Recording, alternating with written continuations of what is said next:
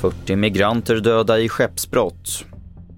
Frankrikes president vill pressa Kina om Ryssland och Afasiförbundet är kritisk till myndigheters telefontjänster. Det är rubrikerna i TV4-nyheterna som börjar nära Crotone i södra Italien där omkring 40 migranter har hittats döda i vattnet.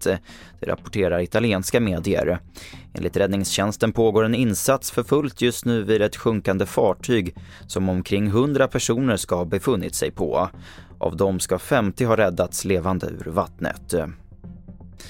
Och Frankrikes president Emmanuel Macron vill försöka få Kina att pressa Ryssland att avsluta kriget i Ukraina och planerar nu en resa till Peking.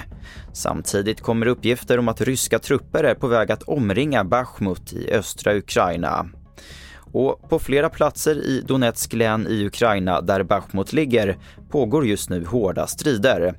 Tre civila har dödats i länet och minst fyra har skadats under det senaste dygnets ryska bombardemang enligt officiella uppgifter. Allt fler myndigheter använder röststyrda telefontjänster, något som gör det svårt för personer med språkstörningar som till exempel afasi att få kontakt. Det handlar om en mänsklig rättighet som går förlorad enligt Afasiförbundet som kräver att myndigheterna tar problemet på allvar. Berit Robrant Ahlberg är ordförande i Afasiföreningen. Alla får inte vara delaktiga överhuvudtaget utan det finns väldigt många grupper och bland annat våra grupper då. Personer med afasi, de får inte komma till tals. Och det borde ju vara en mänsklig rättighet tycker vi att man kan få komma i kontakt med Försäkringskassan eller ja, men vad det än nu är.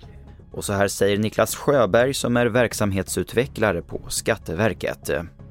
Nu är det ju så att det här tillgänglighetsarbetet fick sig även en liten knäck i samband med pandemin.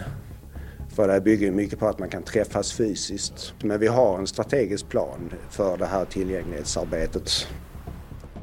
Det var den senaste uppdateringen från TV4 Nyheterna. Jag heter Albert Hjalmers.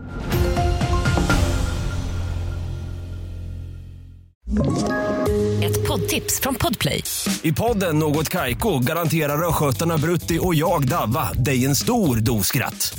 Där följer jag pladask för köttätandet igen. Man är lite som en jävla vampyr. Man har fått lite blodsmak och då måste man ha mer.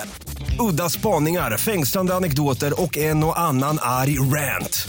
Jag måste ha mitt kaffe på morgonen för annars är jag ingen trevlig människa. Då är du ingen trevlig människa, punkt. Något Kaiko, hör du på Podplay. Därför är gardinerna.